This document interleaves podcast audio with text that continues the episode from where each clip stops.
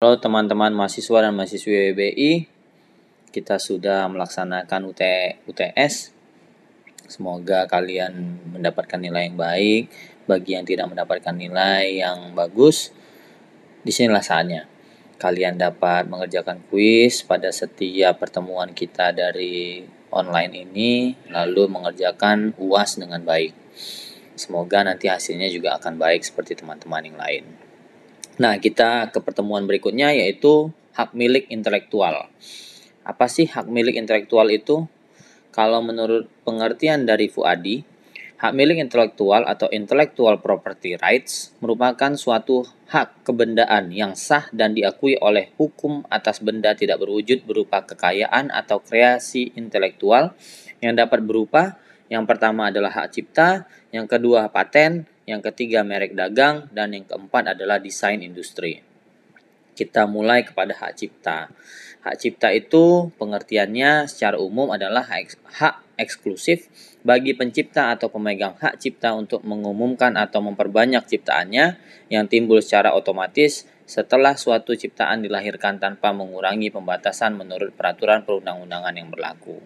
Nah, kalau misalnya pengertian dari Undang-Undang Nomor 28 Tahun 2014 terlalu baku menurut saya, tapi kalian baca saja. Di slide berikutnya, di sini ada bagan hak cipta itu ada ilmu pengetahuan atau iptek, lalu ada seni, ada sastra.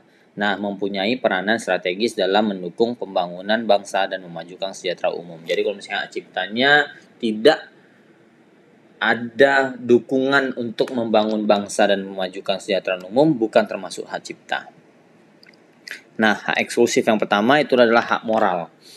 Hak moral itu adalah hak melekat secara abadi pada diri pencipta untuk yang pertama tetap mencantumkan atau tidak mencantumkan namanya. Jadi si pencipta itu berhak untuk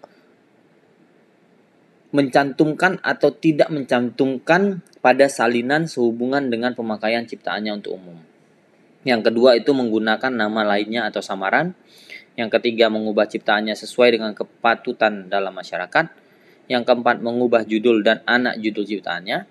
Dan yang terakhir adalah mempertahankan haknya dalam hal terjadi distorsi ciptaan, mutilasi ciptaan, modifikasi ciptaan, atau hal lain yang merugikan kehormatan diri atau reputasinya.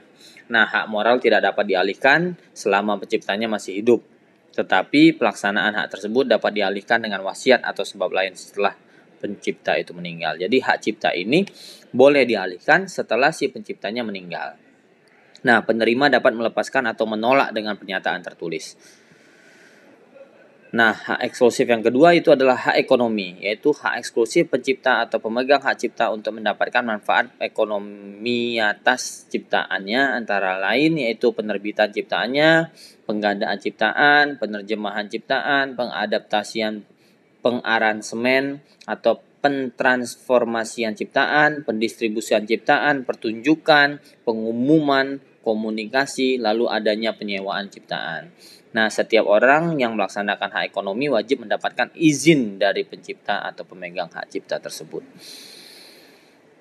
Nah, kalau misalnya hak cipta ini ingin dialihkan, itu hak cipta merupakan benda bergerak tidak berwujud ya. Lalu kalau misalnya dialihkan harus melalui pewarisan, hibah, wakaf, wasiat, perjanjian tertulis. Jadi dasarnya harus ini. Nah, bentuk hak cipta kalian bisa baca sendiri dari buku, pamflet, ceramah, alat peraga, lagu, drama, lukisan, karya seni terapan, karya arsitektur, peta, banyak lagi. Kalian baca saja. Kita lanjut untuk membahas merek. Nah, merek ini menurut Undang-Undang Nomor 15 Tahun 2001 Merek merupakan tanda yang berupa gambar, nama, kata, huruf-huruf, angka-angka, susunan warna, atau kombinasi dari unsur-unsur tersebut yang memiliki daya pembeda dan digunakan dalam kegiatan perdagangan barang atau jasa. Nah, dua bentuk merek itu ada namanya merek dagang yang pertama merupakan merek yang digunakan pada barang yang diperdagangkan oleh seseorang atau beberapa orang secara bersama-sama atau badan hukum untuk membedakan dengan barang-barang jenis lainnya. Yang kedua, merek jasa yaitu merek yang digunakan pada jasa dan digunakan untuk membedakan dengan jasa-jasa jenis lainnya. Jadi dibeda diganti saja kalau misalnya merek dagang dia berupa barang, tapi kalau misalnya merek jasa dia untuk digunakan pada perdagangan jasanya. Nah, kalau misalnya merek itu ingin didaftarkan, tidak dapat didaftarkan apabila merek tersebut mengandung salah satu unsur di bawah ini. Yang pertama, merek bertentangan dengan peraturan perundang-undangan yang berlaku, moralitas agama, kesusilaan, atau ketertiban umum. Contohnya, kita membuat logo dengan ada unsur pornografi itu tidak boleh. Yang kedua, merek tidak memiliki daya pembeda. Contohnya hanya dituliskan dengan font Arial, lalu juga namanya cuman warung itu tidak boleh. Yang ketiga, merek telah menjadi milik umum seperti nama Warkop itu tidak bisa didaftarkan karena itu sudah menjadi milik umum.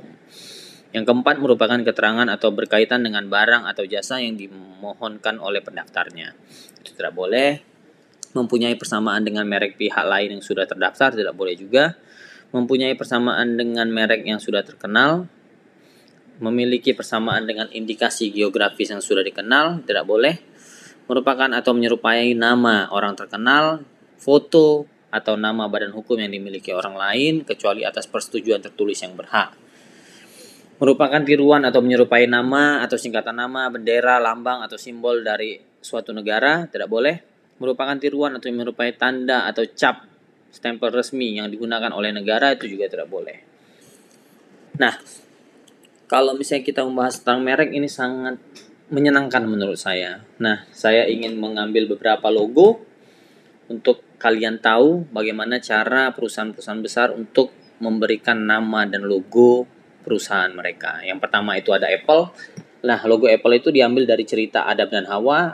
Apple itu mempresentasikan buah yang tumbuh dari pohon pengetahuan dan gigitan dari apel tersebut dalam bahasa Inggris yaitu bite yang sama dengan byte pada sistem komputerisasi pelafalannya sama, byte dan byte. Lalu yang kedua ada logo Toyota. Logo Toyota itu kalau misalnya kalian lihat itu terdiri dari tiga elips. Elips yang pertama melambangkan hati dari customer, elips kedua melambangkan hati dari produk Toyota, dan elips yang terakhir melambangkan hati dari proses teknologi dan peluang tak terbatas atas masa depan. Dari namanya, Toyota itu diambil dari Toyo yang berarti kelimpahan dan Ta yang berarti nasi dalam budaya Asia dikenal juga dengan kekayaan. Jadi kekayaan yang berlimpah. Kalau misalnya kita pindah ke logo Audi, logo Audi kalau misalnya kita bisa lihat itu ada terdiri dari empat bulatan yang merupakan emblem dari empat merek produsen mobil tertua di Jerman yang mensimbolisasikan bersatunya keempat merek tersebut pada tahun 1932. Empat merek itu adalah Audi, DWK, Porsche, dan Wanderer. Kalau kita lihat logo Adidas, Adidas itu nama Adidas diambil dari nama penciptanya yaitu Adolf yang disingkat menjadi Adi dan tiga huruf nama belakang dari si pencipta itu yaitu Dassler jadi Adidas menjadi Adidas sedangkan tiga garis dari logo Adidas melambangkan gunung yang terus menjulang berarti selalu berusaha naik dan melalui rintangan-rintangan untuk mencapai tujuan akhirnya.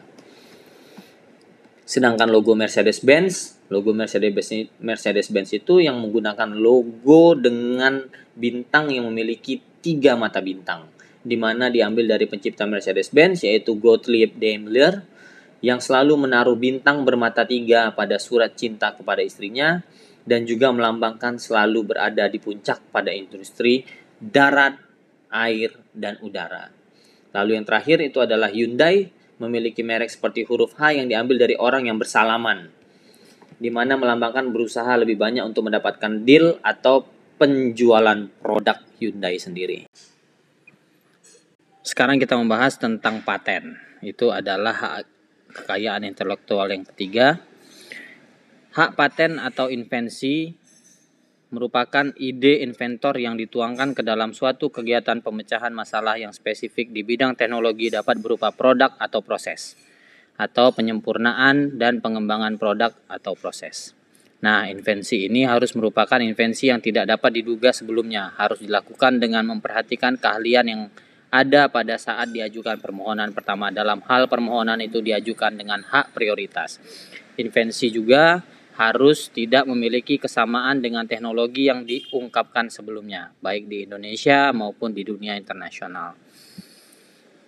Nah, pengecualian invensi ada lima. Yang pertama, proses atau produk yang pengumuman dan penggunaan atau pelaksanaannya bertentangan dengan peraturan perundang-undangan moralitas agama, ketertiban umum, dan kesusilaan. Yang kedua, metode pemeriksaan, perawatan, pengobatan, dan atau pembedahan yang diterapkan terhadap manusia dan atau hewan.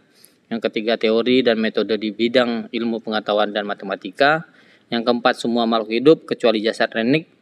Yang kelima, proses biologis yang esensial untuk memproduksi tanaman atau hewan, kecuali proses non-biologis atau proses mikrobiologis. Jangka waktu paten ini ada dua, jenis paten juga ada dua, yaitu paten yang jangka waktu patennya adalah 20 tahun.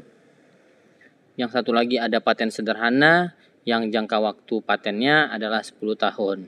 Dan kedua-dua paten ini tidak dapat diperpanjang saya memberikan contoh paten di dalam slide saya. Yang pertama, hak paten layar sentuh atau touchscreen yang sekarang biasa kita gunakan.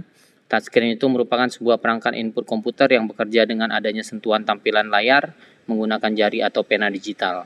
Hampir semua perangkat teknologi saat ini lebih banyak menggunakan teknologi touchscreen seperti di smartphone maupun di laptop.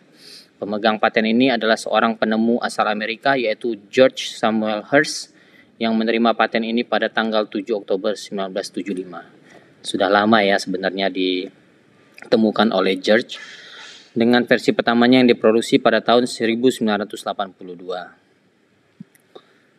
Contoh paten yang kedua, hak paten perangkat tablet komputer. Pada Mei 2005, Apple mendaftarkan hak paten oleh agen federal di Amerika Serikat yaitu kantor pendaftaran merek dan paten AS untuk didesain Apple yang saat itu belum dikemukakan pada publik lima tahun setelahnya, yaitu tepat pada tahun 2010, desain yang dipatenkan itu hadir menyapa publik melalui perangkat yang dinamakan iPad.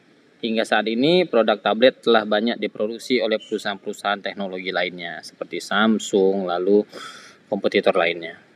Hak pot yang ketiga, hak paten metode geser pada jari pada galeri. Beberapa tahun yang lalu kita masih menggunakan tombol handphone ketika ingin melihat foto. Namun sejak ditemukan metode geser jari pada galeri, kita tidak lagi menggunakan tombol. Dikutip dari kompas.com, paten dengan nomor EP2059868 dengan nama Portable Electronic Device for Photo Management ini sempat menimbulkan sengketa antara perusahaan teknologi lainnya yaitu Samsung pada tanggal 24 Agustus 2011 dan Motorola Mobility pada tahun 2012. Cukup sekian mata kuliah terkait hak kekayaan intelektual dalam hukum bisnis. Apabila ada pertanyaan, silakan ditanyakan melalui media apa saja.